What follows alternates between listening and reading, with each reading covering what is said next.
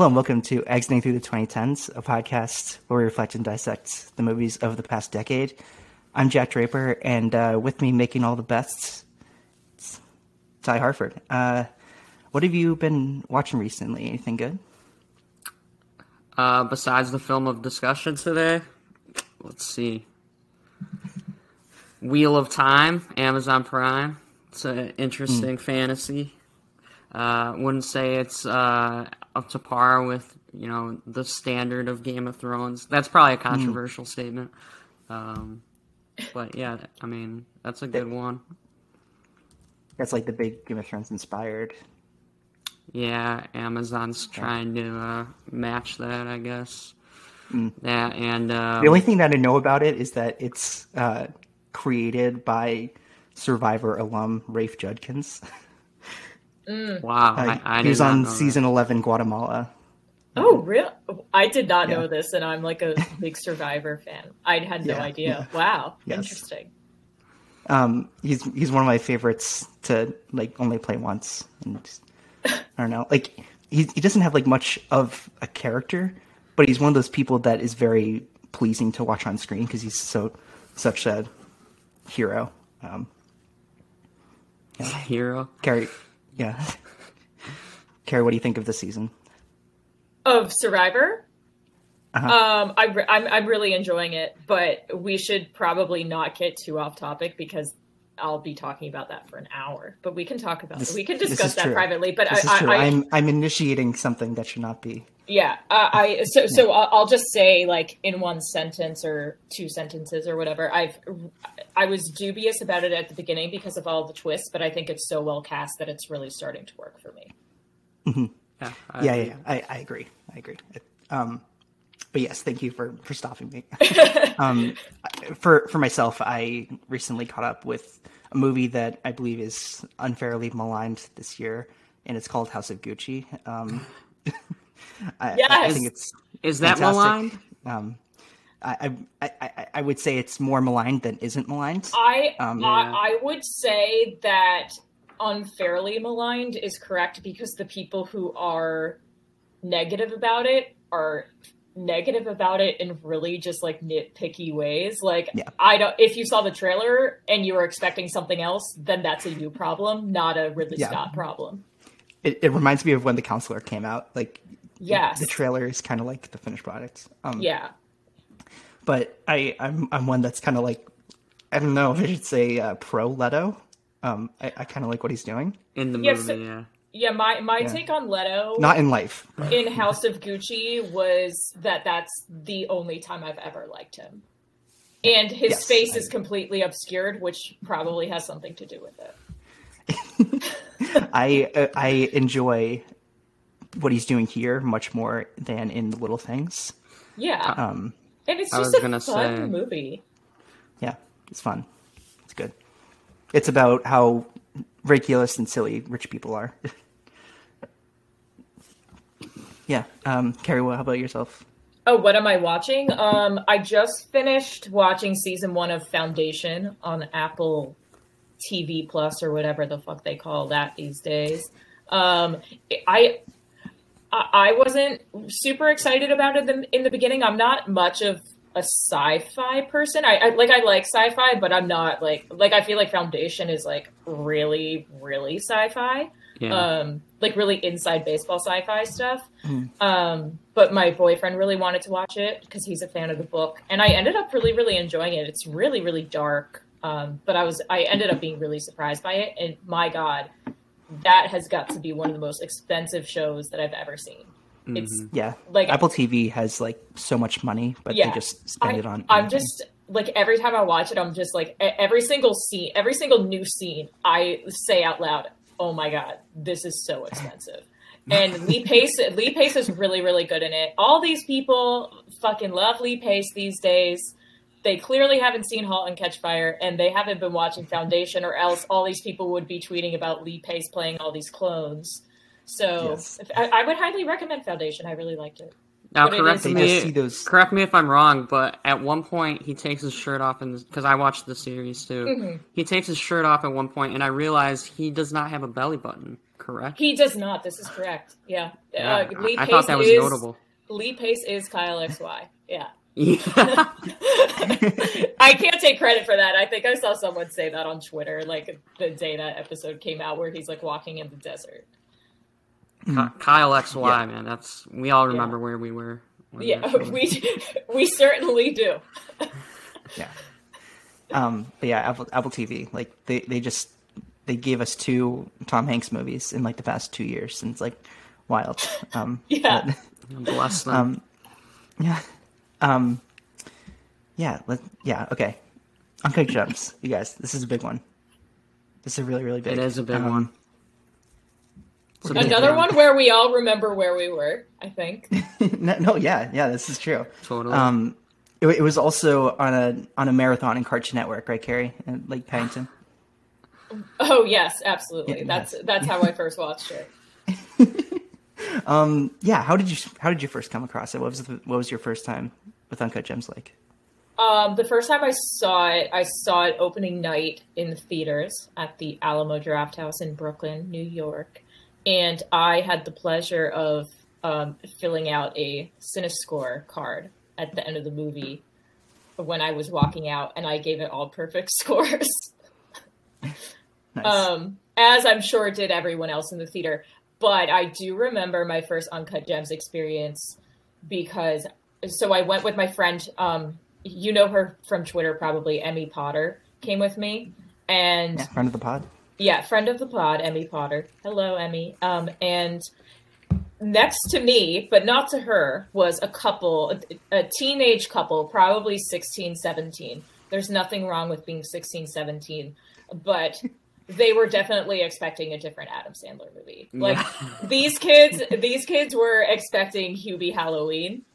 Um, and they got uncut gems. And so I think Hmm. that they were very confused and they were like talking and checking their phones and I have I had to like report them like two times and they almost got kicked out. Um, and then at the end the girl like apologized and I was like, it's a little too late for that. You were texting like the whole movie. Um, That's- What's done is So- done. So even though usually when I have an experience in a movie theater when someone is texting or doing something distracting, um, it ruins the experience of the movie for me. So I usually see it again. But even though I did end up seeing Uncut Gems in theaters again, it did not ruin my experience with the movie because I just fucking loved it so much. Oh, oh, was it a press screening or one of one of those No, times n- no. that it Um, just it was like a I wasn't limited release? invited to a press screening for that. It was just no, it was just like a Friday night showing at like seven thirty p.m. or it was a normal, normal ass with the public. yeah with the pu- I mean, God, if uh, teenagers were at were at a press screening, Oh, that's yeah. I didn't think about that. Yeah, that would be that would be wild. Um, yeah. and I would maybe consider pivoting careers. Um, but If you saw 16 and scared of them. 17 year olds, yeah, Yeah, like uh, I- fellow critics. I'm like, yeah. Um, Yeah. So, yeah, that was that was my first experience, and honestly, I I think I've said this on another podcast before, but I think Uncut Gems might be like legitimately one of my favorite movies of all time. Amazing. Yeah, I, I think that instant um, that that instant reaction uh, that this is an all timer, a lot of people had, and it's like Mm-hmm. rightfully so. Like this is it kind of cemented itself immediately, and like a lot of 2019 movies that we've done, like Portrait or Parasite or uh, Once Upon a Time in Hollywood. Little Women, It was a good year. Little Women, yes. Um, and it's so fascinating to think like it, it was only two years ago, but it feels. I mean, the pandemic certainly has something to do with it, but it, it feels like so long ago. Um, it feels like a 2013 movie, right? In terms of like how far away we are. from, yeah, Um, yeah, or something like that. Yeah. Ty, how about yourself with their first time? Um, so I, before Uncut Gems, I had already seen. Um, I saw Good Time in theater when that came out and was pretty wowed by it. Loved that one. Um, and so then leading up to Uncut Gems, I had heard that those same guys were making a movie with Sa- uh, Sandler.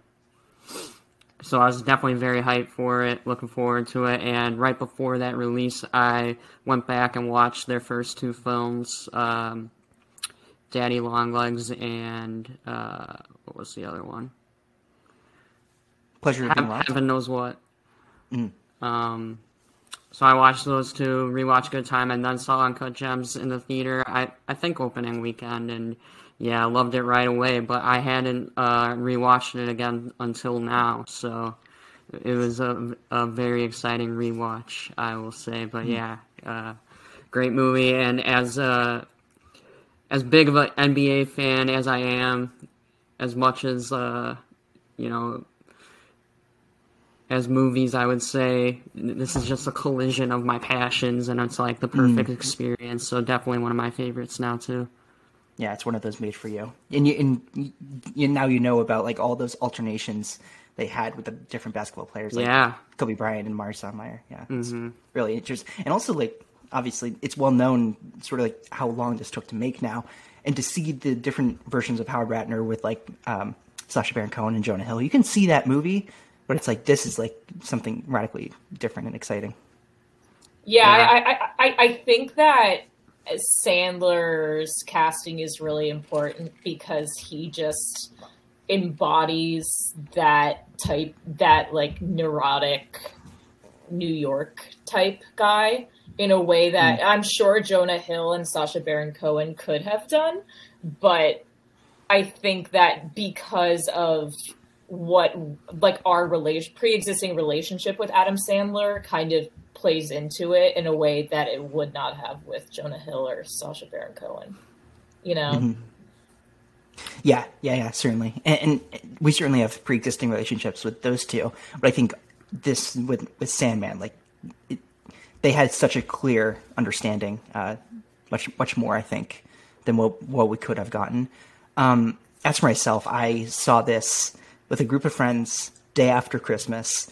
Um, I could not, and the day after uh, I saw Little Women, so it was kind of like um, the last movies of the decade for mm-hmm. for myself, and I was just like pumped, could not wait. I was a huge fan of the Safdies. Um, like Ty, I saw Good Time in theaters. Uh, we've done an episode on that with Sally Dar uh, when this came out, actually. Um, because before we were fully committed with the guest choice format of the show, it was we tried to think like, okay, maybe we tie in new releases um, with uh, something that they've done previously in the decade, mm-hmm. and and then we came up with the idea of Lady Bird when Little Women came out, and Good Time when this came out.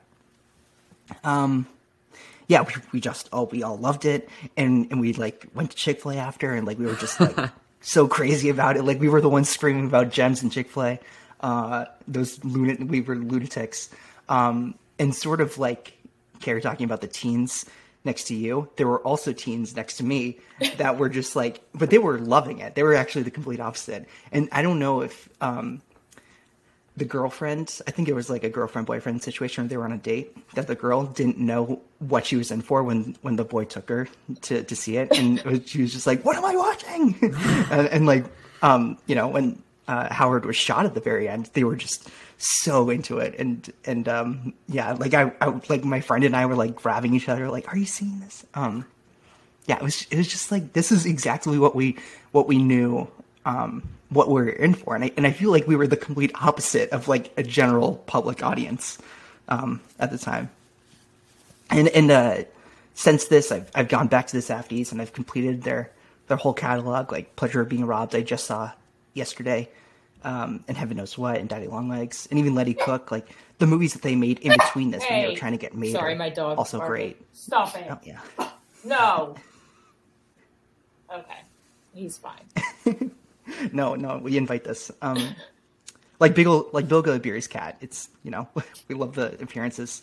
Um, and yeah, this is this is sort of like instantly iconic by like the different Twitter memes and well, it was, and like a, was, a, a it, character that's made of wholly original cloth is yeah really something unique. It was even like iconic by the time like the first trailer came out with that Furby necklace. Yeah. Like yeah. it was just like already like seeped like deep into at, at least that first the culture that I exist in online. It it like I I I guess because of my like the kind of world I exist in, both like in the real world and online, it probably feels more popular than it was mainstreamly if that makes sense. So I mm-hmm. like I really have no grasp if like other people were as excited about this movie as ever as myself and everyone else I know who tends to be interested in this kind of stuff. But it seems like it was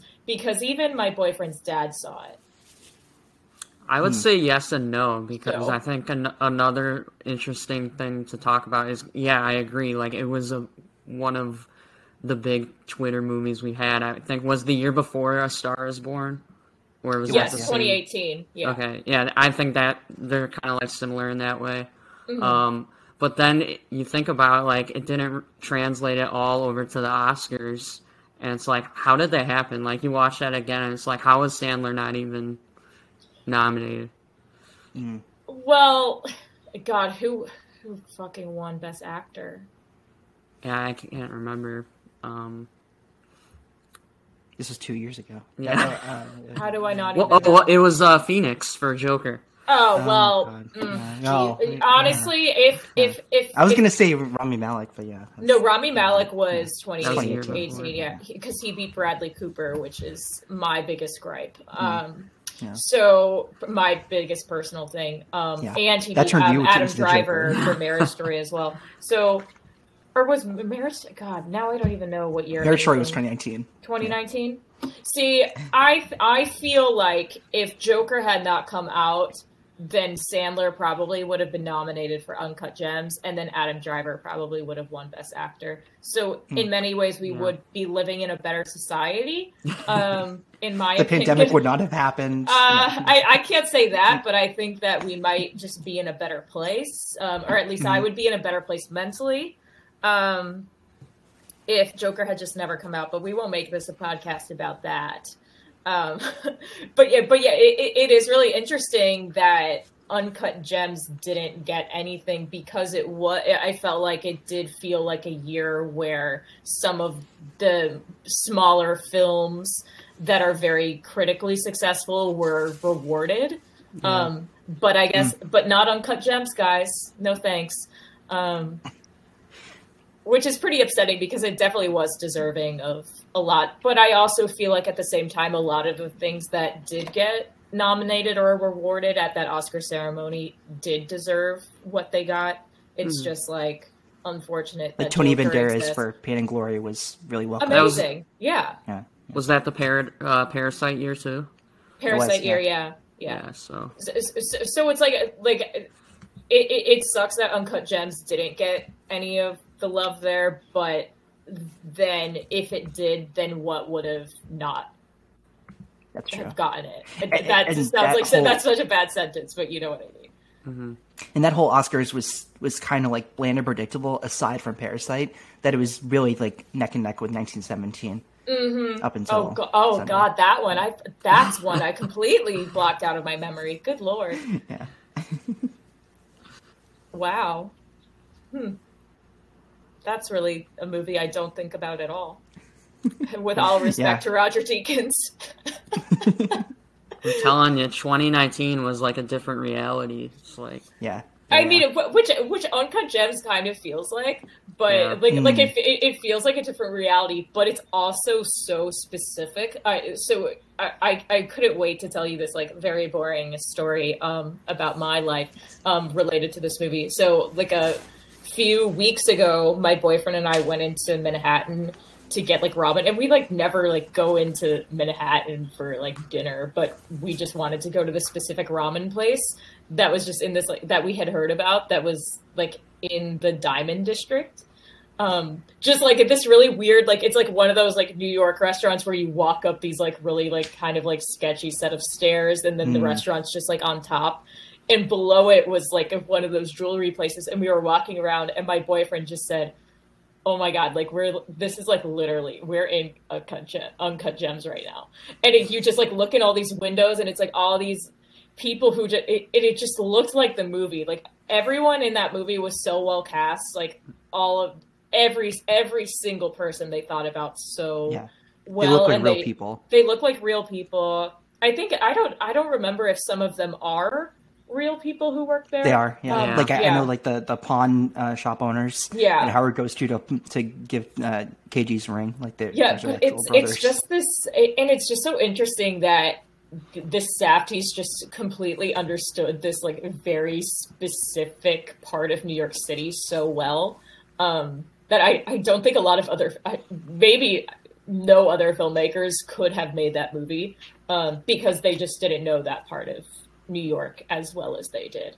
Um, mm-hmm. It's just it, it, it, it's really incredible to see. Like you really just feel like you're walking in the movie, and you just get that as you're like walking on Seventh Avenue and like whatever street. I don't even remember what street yeah. we were on. You just started to feel that really chaotic, anxious energy all over again, um, yeah.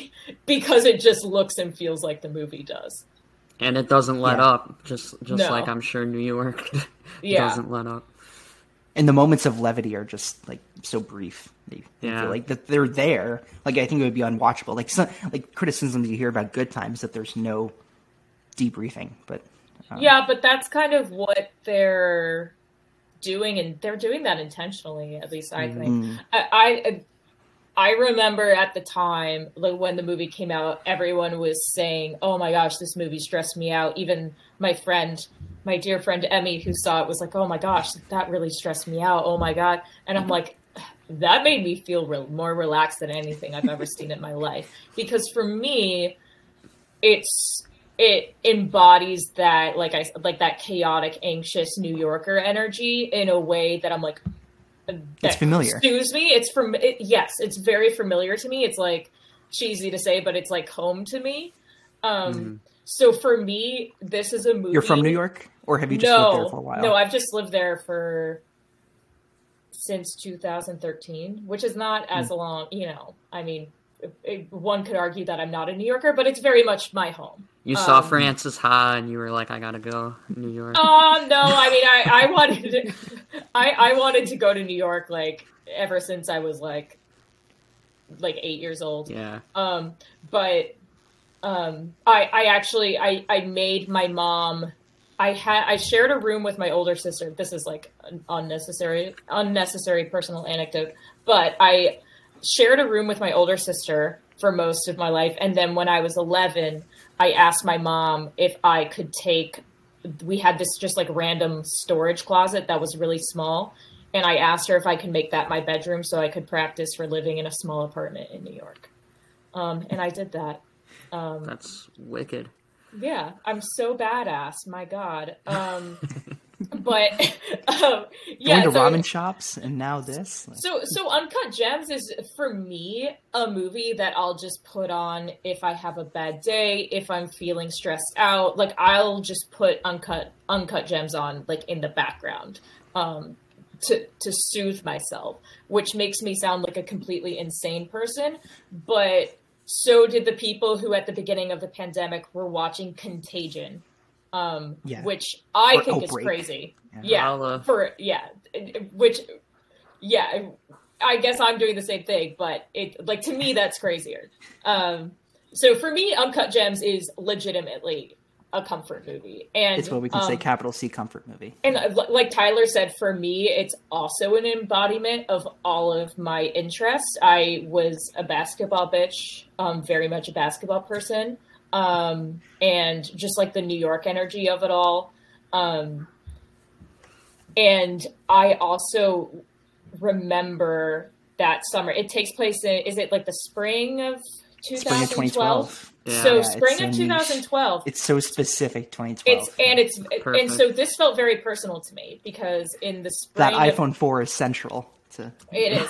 The in the yeah. spring of 2012 I was um living in Boston and it was and I was like going out to like bars like every night during the playoffs, like watching all these games. So I like remember watching all of those games from that playoffs, like there, and it was just like a really exciting time. It was like the most engrossed I had ever been um, in any NBA finals or whatever. Because I mean, I grew up in North Carolina, and we like had the Charlotte Hornets for a few years, and then they like we didn't have them and then they came back um, and they were never particularly good so i never really had any nba team to root for so it was it was a very very exciting time, um, and it felt so. Even though I know the Safdies brothers have no idea who I am. It felt very personal and specific to a specific time in my life that I think also made me feel good. So thinking about that summer or spring or whatever, I was like, oh, like I feel comfortable because I remembered this part of my life in a good way. Even though it was very bad for Howard, it was perhaps better for me. Yeah. It was basically the exact opposite for me because uh, if you recall, the in the movie, the Celtics are playing Philly, and the reason they're playing Philly is because Philly beat the Bulls after Derrick Rose tore his ACL, mm-hmm. Which was basically the worst moment of my life. I felt my entire life flash before my eyes in that moment. I was like, I, fuck this. I'm never yeah, watching I, basketball again. like, I'm uh, I'm originally from Chicago, so I am also a Chicago mm. Bulls person. So I I feel that. I, yeah. I know that I know that people from Chicago, especially all of my relatives, feel that pain very very deeply. So I get it. Yeah, I had like PTSD watching it. So. but no, I love that about the movie. How it's hundred percent like they actually show the games. It's one hundred percent exactly as it was. And like I just recently watched uh, the Keanu Reeves movie Hardball. Oh hell yeah! Which I love, but semi-ironically, but uh, they have NBA games in that movie too. But they are clearly not real NBA games. They're like like budget NBA like knockoffs or whatever. It's not real yeah. teams uh, and hmm. it's like the vibes uh, are so much worse because of it. Yeah, and that's the whole reason they need to swap out different players to make the games exactly uh, match up with each other. Like it's something like two amazing games and one off game, just so they can have a reason for that for the uh, Opal affecting so much of KG's life. It because like you know for me, I break this movie down. I try to like like sometimes they'll try to break movies down into like one sentence. Like sure, like that's obvious and like that's like the themes or whatever. Um, that's like so obvious, but for me, this is like about KG and Howard looking at the opal and seeing two completely different things. Like Howard just sees greed and wealth and materialism, and like I, I was just like shocked at like the seeing this for the first time in the theater and like seeing all the things that KG sees, um, like the his like his family in the past and his career and like who he is as a person. Um, and then yeah, and then oh my god, and then the cake like the glass shatters. Um, you know, and then like you kind you just understand that moment. Like this this rock really does. You are convinced that it has powers, and like the sound mm-hmm. has so much to do with it. Um, like that score from Love Chain, like this. Oh my god, the score. Jeez. Um, mm-hmm. yeah, you're gonna break the glass. Like, oh, well, who's gonna clean this up? I told you not to.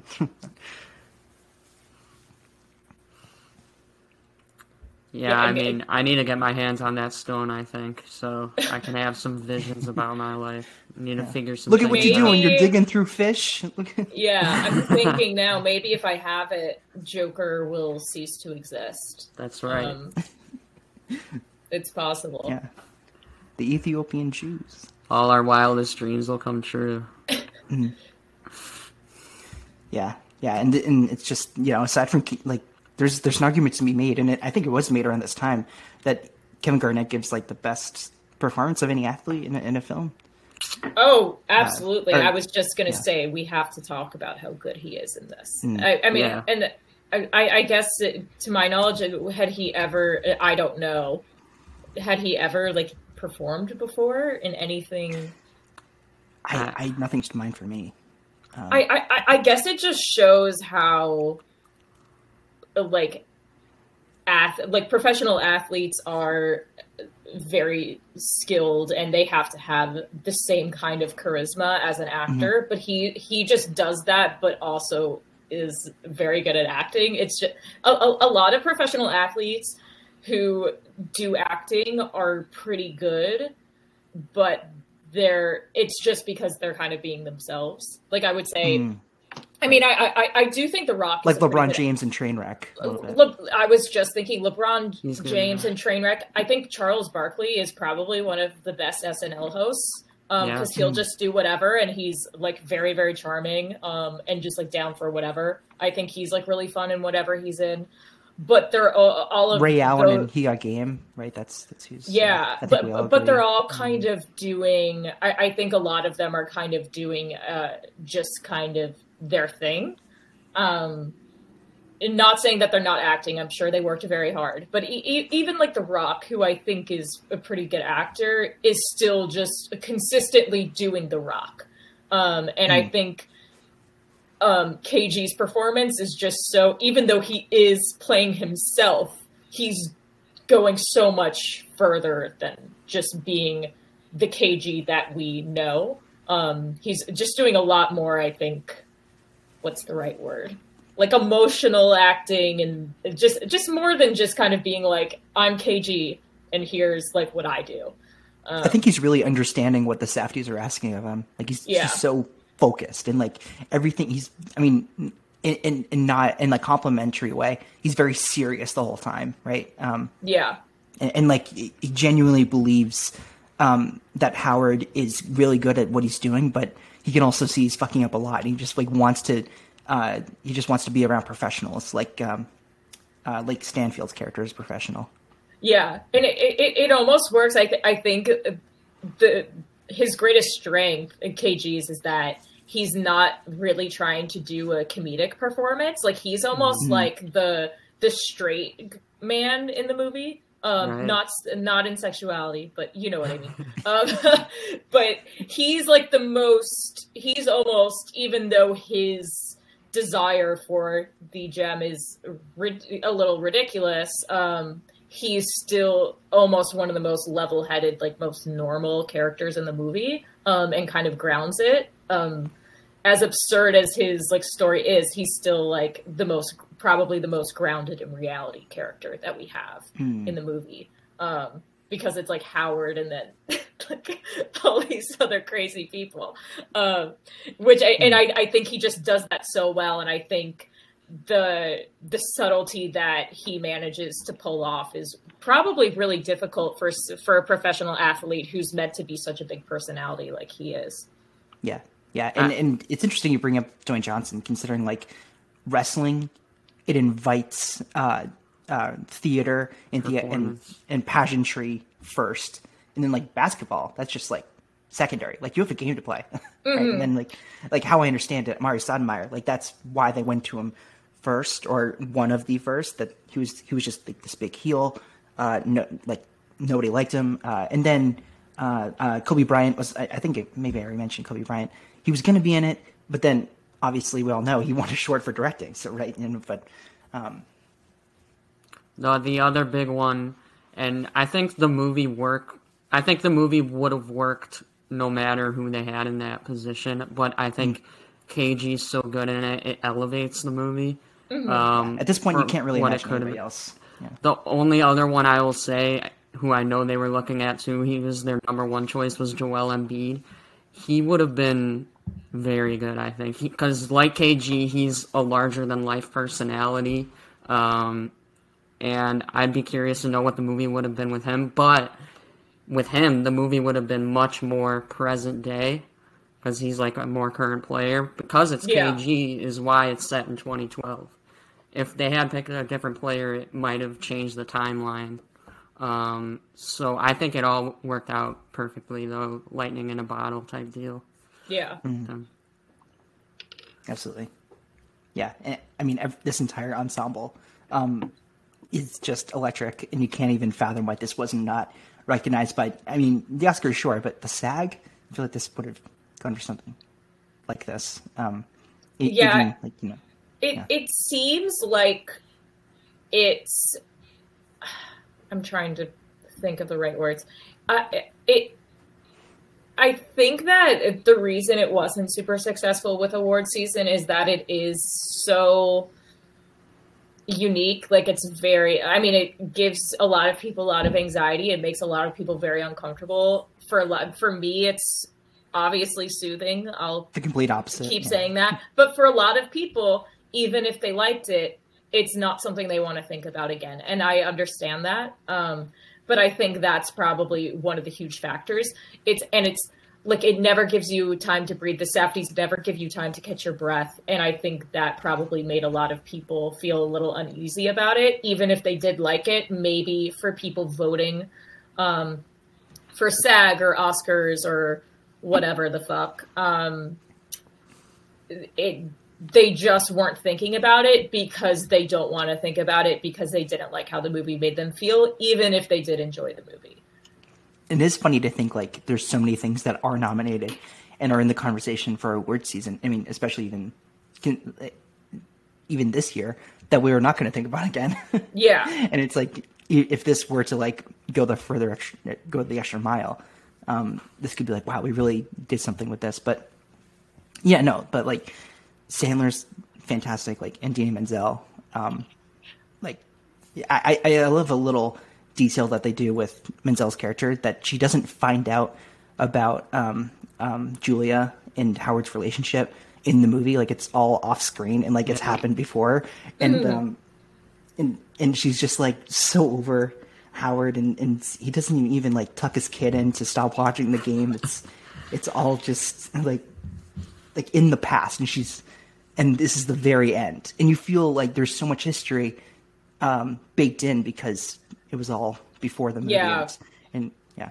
It feels both in Howard's career and his relationship. Yeah, it feels like instantly the movie is just like every it just feels so lived in and there don't mm. even really need to be introductions to characters like other movies do like everything just kind of starts like in in the middle of things um in a way that you don't really need any more context because just the way that the the writing is so good and the performances are so good that you don't really need anything other than what you're seeing, which I think is just like a really really huge and very very difficult accomplishment especially for filmmakers like the Safdies who have not been doing it for a very long time. I think it takes a lot of even very very good filmmakers a long time to get to that level but the way that they do it like as skillfully as someone like scorsese or something is like really really really phenomenal. Mm-hmm. or abel ferrara yeah.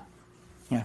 Yeah and like at this point they had only make, been making movies uh, for a decade right? Uh, like pleasure of being robbed only came out in 2009 or 2008 and it's, it's like this kind of feels like a logical progression and it has still has that indie spirit Mm-hmm. it's the awards. Um, it has still has that indie feeling. I think um, I think Sandler did get nominated at least for he won. Spirit. He won yeah, the Indie Spirit. Yeah, I remember yeah. that speech. Okay, I wanted to that speech sure is fantastic. And um, you know, the only speech that topped Sandler that night was the Safdie speech for when they won Best Director because mm. they kept you know talking over each other and it was like, oh, that's such a good. Bit. It makes so, sense that oh that's God, so the good. kind of award show it was successful at because that mm. audience is the kind of audience that likes Uncut Gems a lot. Yes, yes. Yeah. Um, you know, uh, I re-listened to uh, the Safdie's conversation with Sean Fennessy when this came out, and the story that Benny Safdie tells is like he was walking to production or, or, or walking around in the Diamond District when they were shooting it, and he sees all these trailers and all these crew members, and he's like, "Wow, I wonder what movie they're shooting." They were shooting Uncut Gems, and he had no idea because he had never been around uh, yeah. set for his own film that had this many people working on it. and it still feels like something that could be made by by the people who made Daddy Longlegs. Yeah. Um, but just with more money, and and that's really cool that they have that they hold that same integrity. Mm-hmm. Yeah, I mean, is this definitely uh, your favorite from them so far? Yes. Oh yeah, it's my favorite for sure. I mean, I I, I, I haven't they haven't made anything I, have disliked, so it's like yeah, I would say that too. I I would just say, and I really really liked Good Time um, and Daddy Longlegs, but I think I've rewatched Good. I, I rewatched Good Time like right before Uncut Gems, mm-hmm. but if I'm gonna like be reaching for an, a Safdie movie, I'm it's always gonna be Uncut Gems. And mm-hmm. when I think of Safdies, I'm always gonna think of uh, Uncut Gems before anything mm-hmm. else. All respect to Robert Pattinson, who is great in Good Times. Yeah. Um, and it's it, it is a really great movie um, and very underappreciated. But I think uh, uh Uncut Gems is just so just feel just feels like it embodies them so well um, and since it's so personal to me, uh, for the reasons I already said and will not repeat, Um, I I just think for me that's my quintessential Safdie movie. Mm-hmm. Yeah, yeah. It it feels like something like the culmination of, of everything they've made in between thinking of this movie. Like they could have. I'm pretty sure they said they even like started writing this before uh, Pleasure of Being Robbed came out, or uh, when they were doing uh, when like it premiered or something like that. Mm-hmm. And there were 160 drafts of the script because of how many people were swapped in and out of roles. Um, wow. And yeah, and and it's like, and it makes sense how fucking great this is because it's so fine tuned. Yeah, but it, it, and it gosh, like that's and it was so like their story was so tight that they could adapt it to all of these different casting possibilities. Like I'm sure the screenplay would probably be a little different if Howard was played by Jonah Hill, or if like I forget the other people that they asked to Sacha Baron Cohen, Sacha Baron Cohen, or like if if they had LeBron James instead of K, KG, like that's a different like they, that's a different mm. movie, but it's also they're confident enough that it's the same movie that it's a little bit different, but like you know, like it, it's just it. I, I just love that confidence that they were they were so confident in this whole project that they didn't let like anything in casting like bring them down, and they just kept changing it to adjust to what they had. Like that that's that's really really cool. Mm. Mhm. Yeah, I, I think uh, I remember listening to interviews with the Safdies around the time when it came out, um, and I think, uh, like Jack, I heard that one that they did with uh, Sean Fennessy, and I think they also did a uh, podcast on and you can uh, tell they're all so comfortable around each other. Like they, they felt like friends hanging out. oh yeah, and KG yeah. and Sandler were, were, doing the press tour together too, and they did some interviews, and I loved all those. They, yeah, you could tell they had a fondness for each other. But uh, I mm-hmm. remember the Safdies did uh, on the Rewatchables podcast. They did Happy Gilmore, and they just like you could tell that they love Sandler so much, like, like since they mm. were kids and I think you can feel that when you're watching Uncut Gems, like their admiration for him. They're like, "Wow, we get to make a movie with this guy." Yeah, um, yeah, they're definitely fans. Yeah, over, over, which, over them. Which, yeah, which like no offense to Jonah Hill or Sacha Baron Cohen, but I think one of the reasons why it's such a good movie is because of their excitement about Adam Sandler, who they love, being the main character in like their passion project that they've been working on for a decade. Like that that makes yeah. a huge difference. Um and I think like you also said, like everyone on the press tour was just like so happy to talk about the movie and just completely mm. vibed. I think that's another reason why like A Star is Born was so success successful and why that permeated online too, like all the memes and stuff because Lady Gaga and Bradley Cooper were like ridiculous, but in this way that was just like so amazing and made the movie better because everyone cared about it so much. And I think Uncut Gems had that had a similar effect on everyone because of everyone involved in the movie being so excited about it. But first off, I don't think that we still don't we still don't talk enough about that um, rendition of Shallow at the Oscars. Mm. Uh, oh my god! some something was happening right there. Um, uh, it felt like that felt like something that we should not have been. Uh, you know what? We'll call it. We'll call it pandering. Um, that's what it is. It's um, the same. Another... It's the same thing. It's the same thing as Oscar Isaac kissing Jessica Chastain's hand. Like they were just trying to get people to watch scenes from a marriage. It was reactionary. Yeah, yeah. yeah. It, the the arm holding. But so we love to on. see it anyway. I I love to see actors just like making us horny with like PR that a lot of people don't realize is PR. So can't mm-hmm. And they're not even they're so effortless at the time when they're doing it. Yeah. Uh, and and another podcast I remember coming out at this time is uh, the A24 podcast the Safdies did with Paul Thomas Anderson.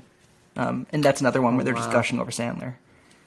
Um, right. and, and, it's so funny to think about Sandler and how perfect he is in this, and it's truly one of like the decade's great characters and performances. He said no, like he said no like twice, um, and, and, he's and they were just sort of like driven uh, to go after someone they so desperately wanted to work with very early on in their career. And it's like they need so, and, it, and it's good. It's good that honestly, like they need to like make a few more movies to like work their way up to. Yeah, things. yeah. I, I I don't think it would be as good of a movie if it was like their second. If if they had made this before Good Time, it probably would not be as good. It seems like um, Good Time kind of gave them that necessary preparation to make a movie like Uncut Gems. It's like that, like running around New York frantically energy that you don't need to like practice if you're a good filmmaker, but I think like getting that kind of first movie of the similar energy out first was mm-hmm. necessary for Uncut Gems to be so good. And, and because like Sandler is a generation or two, or Sandler's like my dad's age, yeah, like generation uh, behind the Safdies. Mm-hmm. It's sort of mm-hmm. like a logical next step uh, ahead of Rob Pattinson. Yeah, because like they're starting to work with other great actors um, outside of people from their circle. Um, but then like Sandler, they knew how they wanted to use him, and he just gave himself over to them. Yeah. It was such a mutual understanding of of their goals.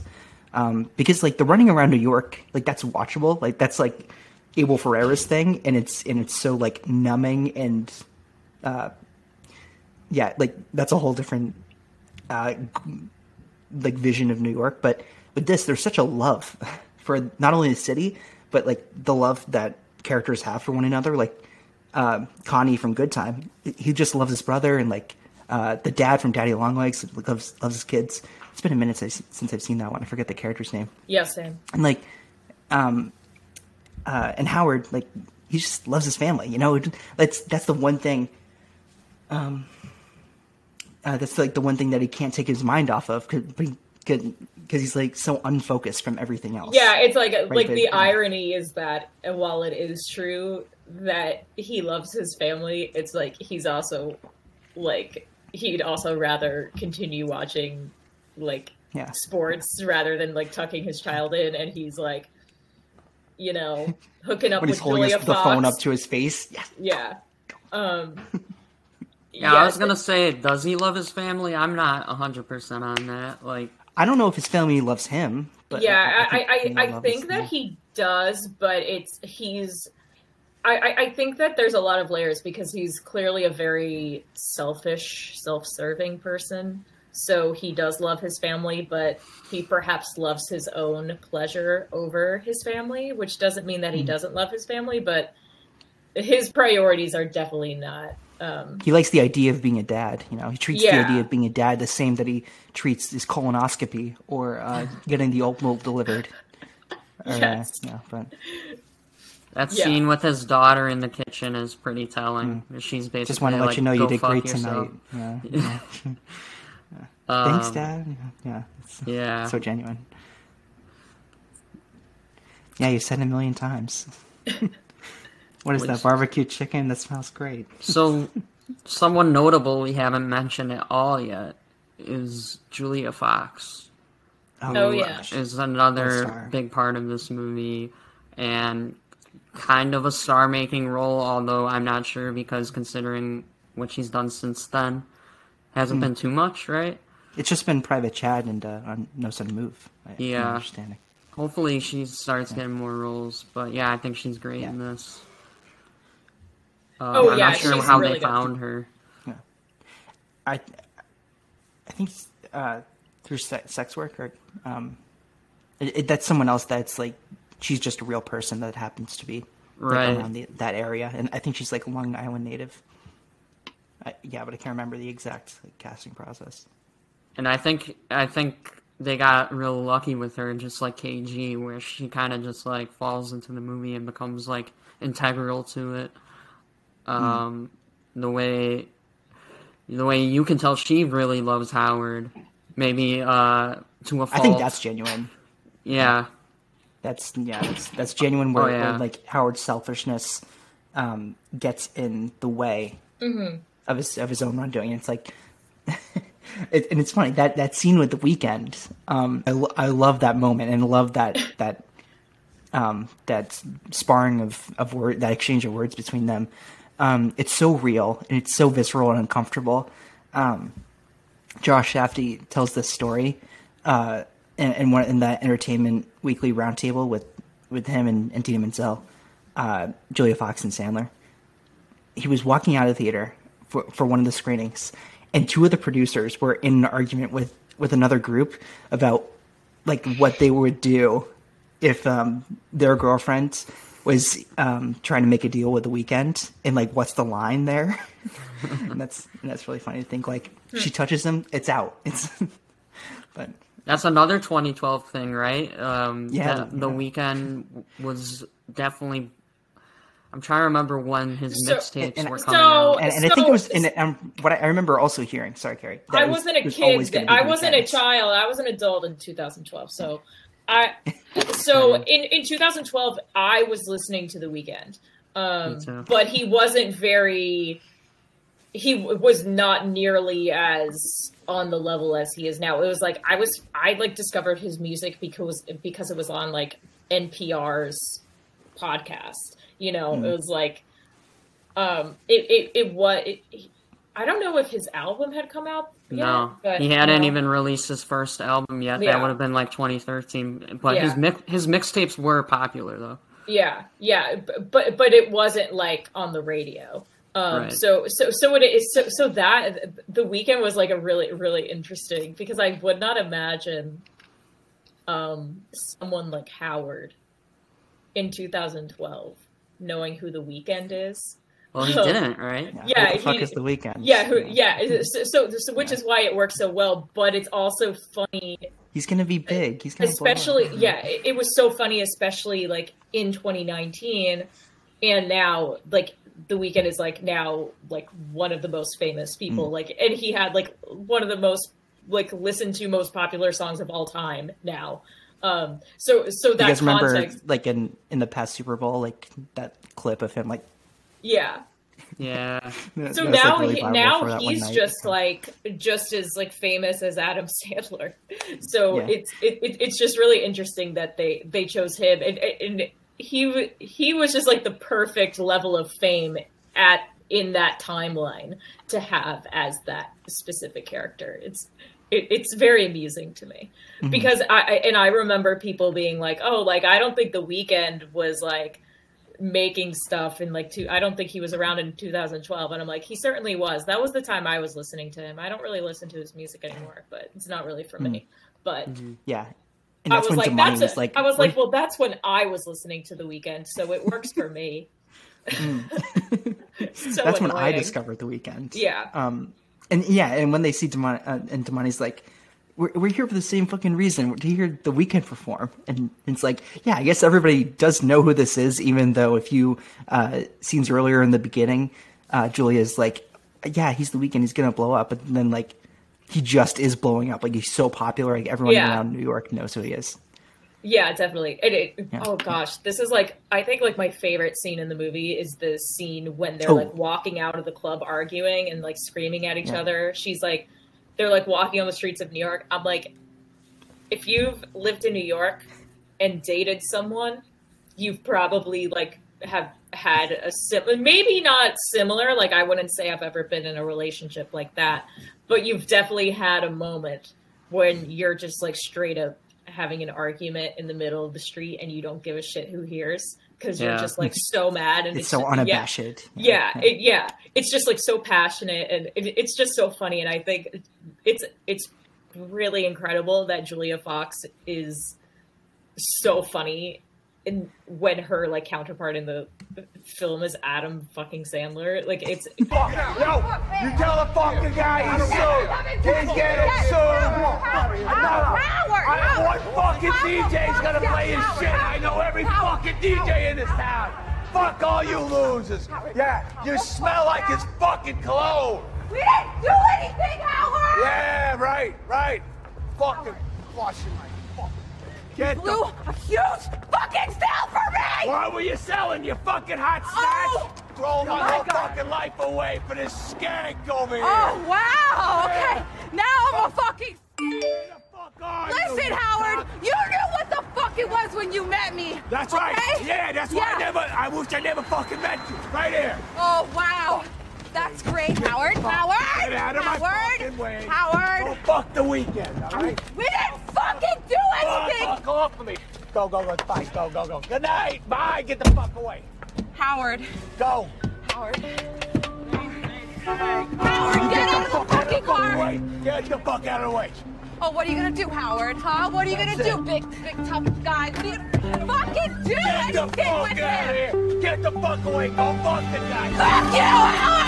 You like to I'll see you tomorrow. I'll see you tomorrow, Fuck you! Howard. Yeah. I'm not seeing you! Let's go, she she's Yeah. and she really she she's probably the funniest like she's like kind of the comedic relief but never at like her own expense um she's just inherently very funny um so, which which I really really enjoyed about the movie like they're never particularly making fun of her like sometimes they kind of are but um she's just she's just so naturally funny that it just that's the, to me like she's kind of the levity of the movie Yeah, Um, she's like the movie secret weapon for sure. yeah, like shit, or like especially the the scene when she's like waiting in his apartment is like that. I don't know. People say they didn't have time to breathe. I'm like, I had plenty of time to breathe when they were like sexting and while she was like hiding in his apartment. Like, I, I Yeah, think that was good one. nice. Yeah. Yeah, in that moment when they were sexting, like um the date next to me, they were like they were like, Oh my god, oh my god. Like they were like cringing so hard. I remember I remember that pretty well. Um and yeah, and in that Entertainment Weekly roundtable that I that I mentioned, uh, Menzel and Fox were really um, so grateful that the Safdies wrote women that that had um, like uh, intentions and you know they weren't like damsels in distress or anything. It's, it's more just like um, that agency. But um, yeah, and you know like that fight scene, it's it's like any great movie or scene that you you haven't like been there specifically, but you know the feeling that it's trying to. Oh, evoke. oh, absolutely, yeah. Yeah, their their fights in the movie, both with uh, Fox and Menzel, they feel they don't feel like comically like over the top at all. Like they're they feel very true to life. Yeah, yeah, yeah. And I, I was I was looking forward to that scene from the trailer when um, Menzel and Sandler have that confrontation, and he's like, "Come on, give me another shot," and and she's like, "Howard, I hate you. I hate your face. I never want to see you, see you again if I had my way." And that is, and I, I saw this video uh, one time where they pointed out um, Menzel is sort of like the critics of Sandler, and I thought that was really interesting. That's those are the people that can't stand his like post late '90s run of comedies. Um, that I wish I could just forget who you are because I can't stand you.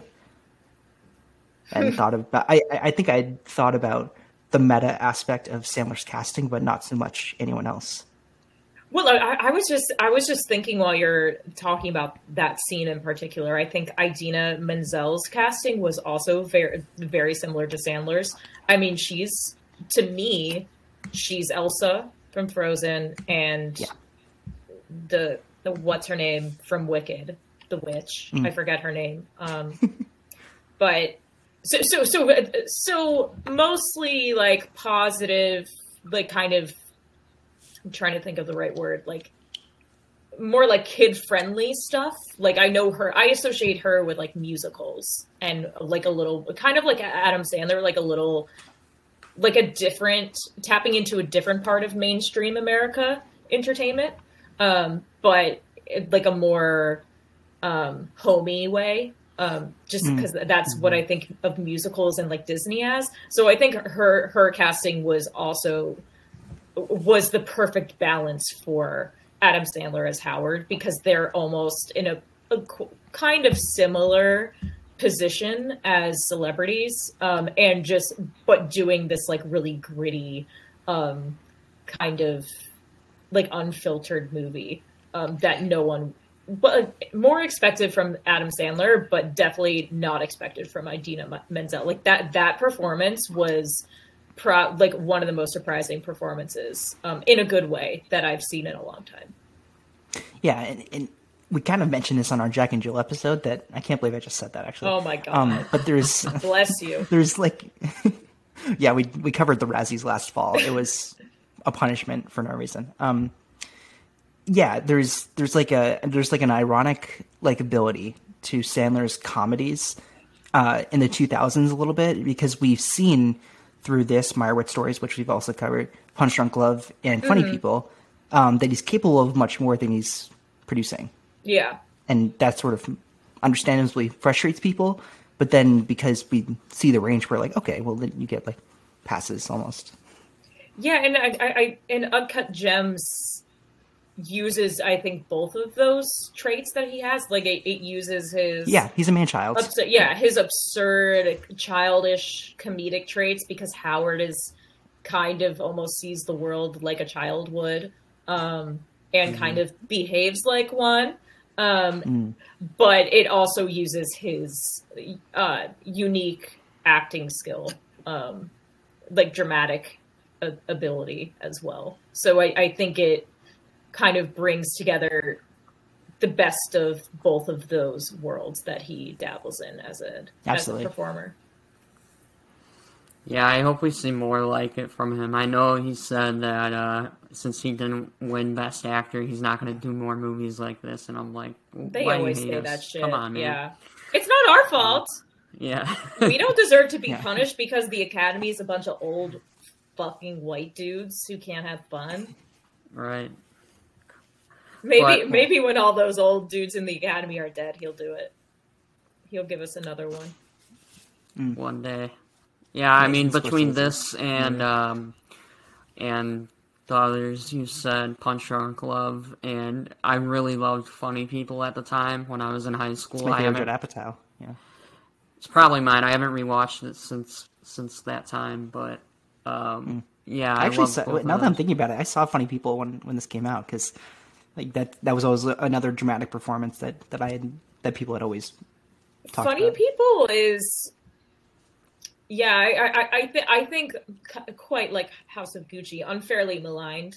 Um, may, maybe even by me because I think at the time people were expecting a Judd Apatow movie starring Adam Sandler to be more comedy 40-year-old Sandler. virgin. They were Yes. expecting it to be knocked up. we, we were with expect we were expecting knocked up we were expecting 40 year old virgin i mean which is which is fair it's a, it's it's fair to assume that at that specific time in the late 2000s early 2010s to expect some like a specific type of movie from judd apatow and an actor like adam sandler um so so that like that makes sense but i think the more i think about it and since i've like rewatched it i think that it is like a actually like really good movie and his performance in it is really really good I also, I hmm. also weird, unrelated take, but I think Seth Rogen in that is really, really good too. I think that they Yeah. were really, really good off of each other.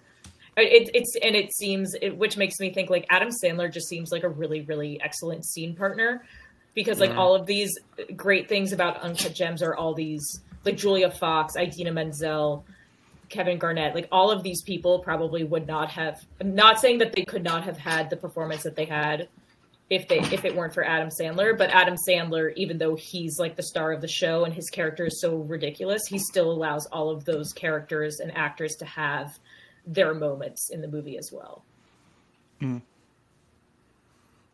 Yeah, I think uh, another one that uh, plays off of Sandler really well is Lakeith. Um, Yeah. And at in 2019 when this came out, Lakeith was he was already like a star, right? Oh yeah. I remember Atlanta- specifically both being ex- of Atlanta came out, and uh, yeah, Lights I, I, Out I was, remember like, yeah. specifically being excited to see him in this, and he, I, Mm. I he did not disappoint. He's so good. yeah. And- and he- yeah, I think he had been attached to this for a while too. Like nobody else was going to play Demany. Similarly, how the Weeknd was always going to like have a role. Yeah, And like you, like you said, this was uh, this and Knives Out came out within like a couple months of each other, Yeah. so he was definitely hot. And I think uh, Atlanta season two was right before that. That was the, so- that was 2018. Yeah. Oh, okay. Yeah. God, it's been so long. I know. I know, It's. no. I think We're all- we can all, all be souls. forgiven. I think we can We're all on be the- we're on the forgiven for not knowing the years. 2022. Yeah, Yeah, my God. It's disgusting. Yeah, I, I I feel bad that we didn't really get into Lakeith until later, but he he is he Hmm. is so good, and I I just love how well he just kind of plays the like the guy who just thinks Howard is just so full of shit and annoying.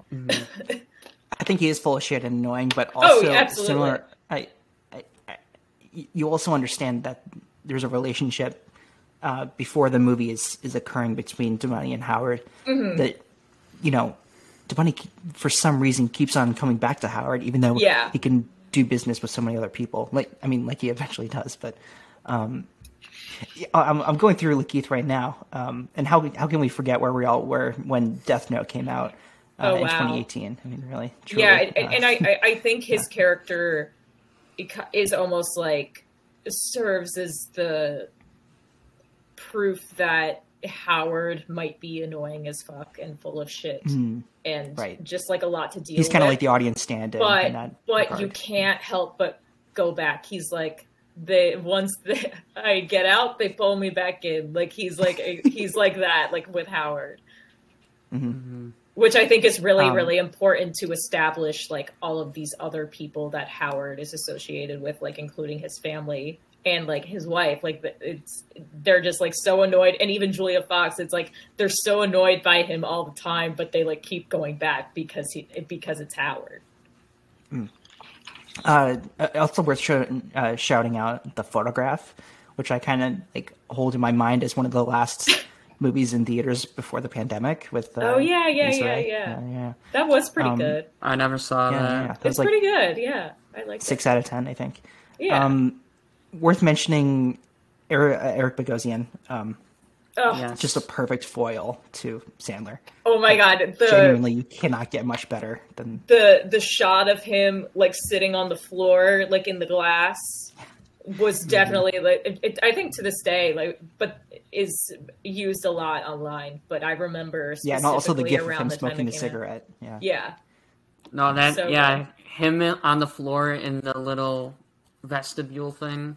Uh, that's like ingrained in my brain. But I think and I the heavy, love- like those were That's- actual people too. that's just like, Like how the- we've yeah. all been for the past two years. yeah, two years, yay. actual Right. lockdown.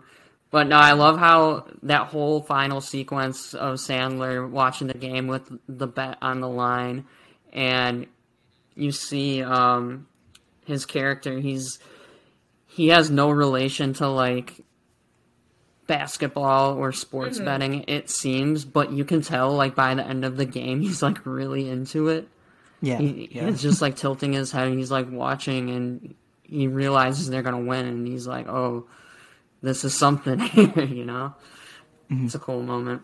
and even though Howard is at the end of end of his career, you feel as though there's this is like him that that's like watching Howard in his prime as a gambler. Yeah, Um, Yeah, yeah, and it's almost like Arno had never seen that before. He'd only heard of Howard like rushing back to him and like, oh my god, I scored big this weekend and I got this and that. I lost money, but then like I gained money and I'm gonna give it to my kids. They're gonna go to college or something. And now he's actually like here to witness. Um, and now he's believing him. He's believing him a little bit. Um, Yeah. But the people who didn't believe that were the heavies. um, I, I mean, I would love to hear what y'all um, had with your crowd reactions just a huge gasp from from mine once once how wait did I ever say that I, I might have but anyway yeah but this is like oh, like when he got shot. collective Oh Um, yeah, I mean, I- I think I would say my experience was quite like yours, Jack, where it was it's just one of those movies where the audience was kind of reacting to everything. Um, yeah In a yeah, very yeah. We- we- it was way. very interactive Like- Besides yeah. the kids texting. besides the kids, yeah, except for the the kids texting, um, everyone in yeah general. besides I mean, those and rotten, this was rotten scoundrels this was this was in Brooklyn like opening night, so it was definitely like besides the two teens, obviously a crowd that was like super hyped for this movie and knew what I'm the movie was going to be. awesome. Um, yeah yeah yeah So yeah, it's it's it, mine it's was a packed house in my local Yeah. AMC so it was like so nice. refreshing to That- see that No, it's that's that's it's really exciting. Um, it, it, it's exciting when every when you can just kind of feel that everyone is engrossed and it, and all, all enjoying the movie. Um, Mm-hmm. especially a movie like this. Um, so Yes. when he was shot, there were like gasps, and then I remember after like a few seconds, like some I think it was like a woman, it was like a female voice was like, "Oh." It was like a really weird. It, it was, but then I personally was just laughing. Like I was, I was. I, I would have been laughing too. which but but not even at that like i was already laughing because i thought it was like kind of funny um like i don't think it's funny that he like died, but I think the way it was shot and the way it was just like choreographed, I thought was just really, really amusing and it just it was just so shocking that my initial reaction was just laughing. I I laughed at a lot of things in this movie that a normal person probably It's would hysterical. not laugh at. Yeah. Yeah, I I think it's hysterical. So Yeah. I'll admit it. I, I just like honestly thought that the ending was funny, and I thought that I I think there's a lot of people who love the movie, um, who I've talked to who do not like that it ended that way, but I can't imagine it ending in any other way, um, and being satisfying. It's like it, it's Yes. not like what's the point of the story if Howard like wins the money, Oh. you know.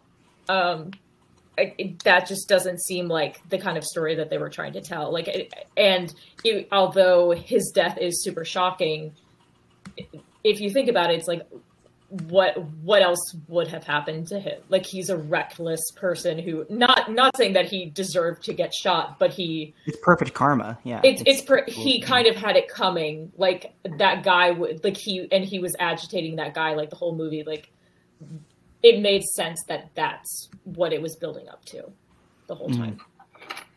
yeah. That's all right. I'm gonna start writing the fan fiction where Howard lives and him and Julia go off together to paradise, and Uncut Gems Two starts. yeah. The bigger score, the bigger gem. the bigger gem. Yeah, and he could really admire the Howard ass tattoo like it was meant to be. Yeah, uh, and you know, like there was re- there's relief in this as as well as um, a, a signal that this was this was always meant. It was karma, relief, sadness. Like it's it's a whole bunch of Yeah. things. But because like Howard is a nuisance and he's making you uncomfortable, and he's not doing any good to anyone in his life, you still kind of root for him, and it's fascinating to see someone who's who's like this nuanced and, and like well constructed. Like you hate Yeah. him, you love them, but yeah. yeah. Um, sorry. Um, I just have to get going as soon as we can. So could we just like start wrapping up yes, if yes, that's absolutely. possible? Sorry, Um, I didn't. I just like looked at the clock and was like, oh my gosh. um, I didn't realize either. Yeah, yeah, yeah. Um, You got an auction to go to. You got a gem. Yeah, I got. I, buy. I, I, I got a gem to buy, guys. yeah, you a- Sorry. you I got I got on. an appointment. I got an appointment in the Diamond District. I got to buzz Um, some doors. yeah, you have to crack them open. Yeah. Yeah. Um, which that, yeah, that part is just like, it, yeah, yeah. Just a few more thought, quick thoughts though. Yeah. It's it's insane um, to think about that that whole door buzzing sequence because there's so much awkward tension that you can still feel in that room. Um, like Howard constantly buzzing buzzing in and he's like i don't want to be an asshole i really truly don't and it's like oh my god that's like the most condescending thing to, to say right now and he's like constantly performing as a salesman um but rather like he but at the same time like trying to crank this door open and like smacking it with the hammer. Oh the sound guys the sound oh man. And like i, I the Safdies like seeing all their movies now have kind of like made me so aware of uh of like constant dialogue in, in real life and like um yeah. Yeah. They're very good with the sound design and um yeah, it's not like uh Tenet where it's like this is how people actually speak, but you're like, yeah, but like I can't hear what they're saying, so like how would I know that? But in in the Safdie's movies, it is it does feel like real life, but at the same time you can still hear everything. So I think that's a compliment to their s- sound design. Yeah. yeah yeah we should we should uh hop over we should walk over to favorite scene uh pretty soon but ty would you like like 45 minutes on mike francesa how long are we are we thinking Oh wow! I I was wondering if his name was come would come up. Yeah, his casting in this is definitely like another ode to uh, the Safdie just being like about this shit. Like they know what they're doing. New Yorkers, um, New York sports. So yeah, Francesa, his he's good in this too. Yeah real good yeah As uh, I don't want this watch. I have plenty of watches. Probably fell out of a truck. Like it's, the delivery, it's just absolutely insane. Yeah. Like I like when he goes into that kitchen and Sailor's like, "Oh, you got to make it meatballs back there." Like, um, and he's talking to somebody about how carrots don't belong in a salad. and like that's what cuts him off. Yeah, it's incredible. I mean, that's bullshit. Carrots do belong in the Yeah, playoffs. I was just They say. do. Yeah. Um, Carrie, you already gave us our favorite scene. Are you sticking with uh, Julia and Howard's fight? Oh, absolutely. Yeah, yeah. yeah, awesome. Yeah, yeah, it's great. Yeah, Ty, do you have yours? Um, I was thinking about this earlier, and I would say, um, eh, so I guess right before Carrie's, uh, when they're in the club with the Weeknd, um, I love, you know, Howard standing there, like, and the lights all around him, and he's just like standing there watching uh, Weeknd and Julia. Yeah, and he's like, Um, like does that like with his yeah, jaw? Like, with what- his jaw, yeah, he's like getting more and more pissed. I'm like, this is good. um, and I love that Weeknd song too. That's off House Mm. of Balloons. Again, perfect uh, callback to that Mm. time. So yeah, that, that'd be my scene.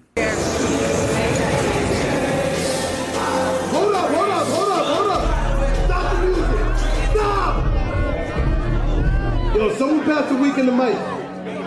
Where the fuck's the black light? What's going on back there? No, I asked for black light. I'm not performing until there's fucking black light on this fucking stage. Turn on the black light.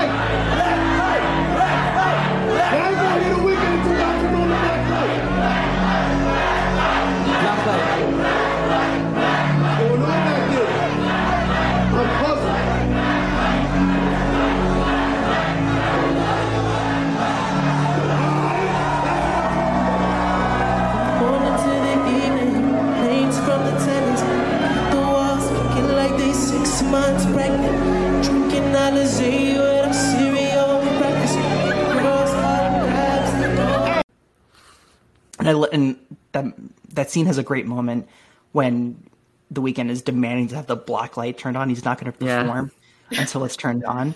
But but then it's sort of like it takes you out of for a good reason. It takes you out of the movie for for a time and think like, oh wait, this is literally the Safdies like making the movie look a little better. it's like yes, the venue is going to look sick, but also like the movie is going to yeah, it's pretty cool. Um a scene like usually I, I try to use favorite scene to like mention something else that we hadn't touched on.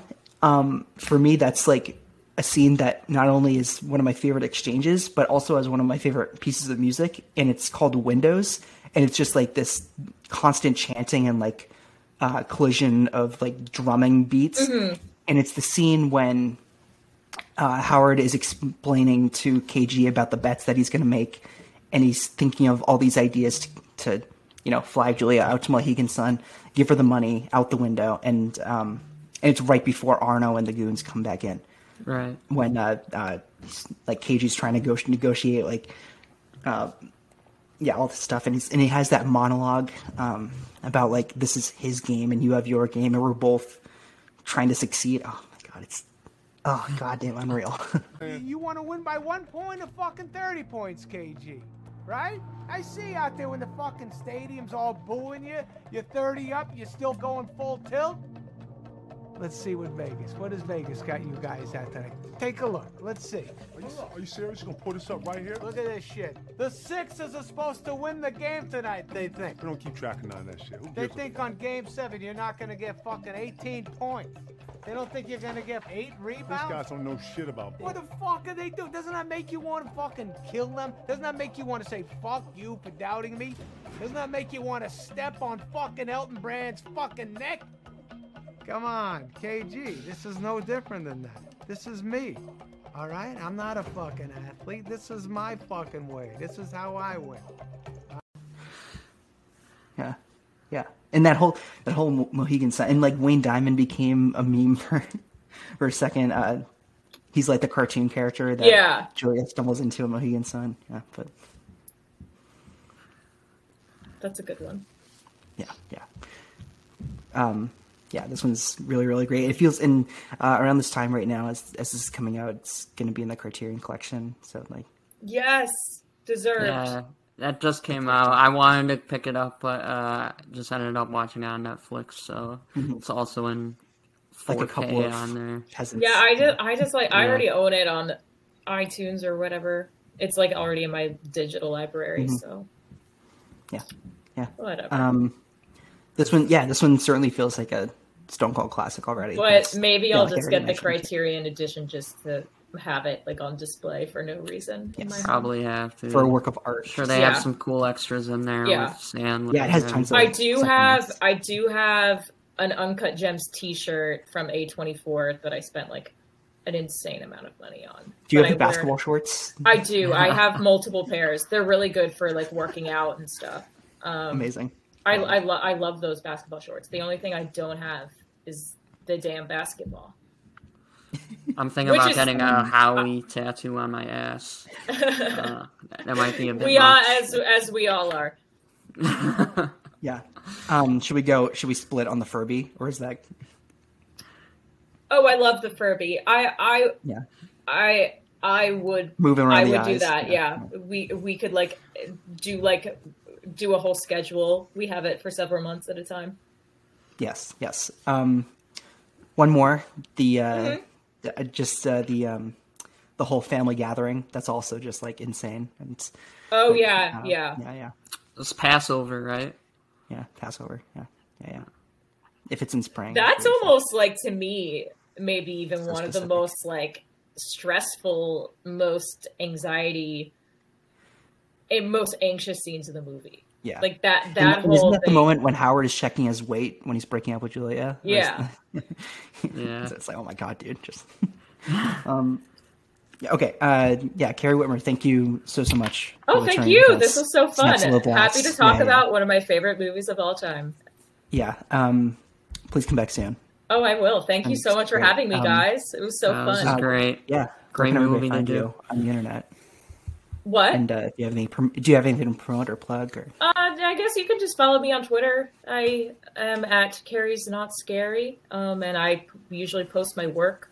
Um, I write for Vulture, The Ringer, The Cut, ID, several other places you've probably heard of. Um, yeah, so nothing specific to plug, but I do have a lot of stuff upcoming because it is the end of the year. So Nice. lots of movies and TV stuff coming your way that will hopefully Yeah. not be super boring to read. yeah, be on the lookout. Yeah. uh, Ty, how about yourself? Uh, I am, as always, on Twitter and Letterboxd at T Money Talks. Nice. Yeah. Love to see it. Um, and yeah, I'm on Twitter, Jack H. Draper. I am on Letterboxd, um, and work uh, for film writing is on the Simple Cinephile, and my own personal medium, as well as like soon to be like um, film writing on Boston Hassle, which is exciting. Uh, Nice. Nice. next week we have um uh, uh, kind of like the opposite of this like in a really underrated little comedy that i'm, I'm really excited to do because i think it doesn't have enough attention it's called sleeping with other people Oh, love that one. um, yes love that one Hell yeah. um Gabi Ori, our most recurring guest is going to be back on here my good friend and uh yeah exciting exciting stuff sudeikis uh alison brie Love that movie.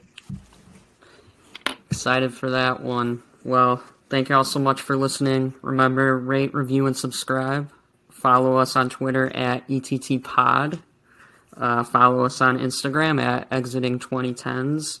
You can email us at exiting through the 2010s at gmail.com. And we will catch you next time on Exiting Through the 2010s.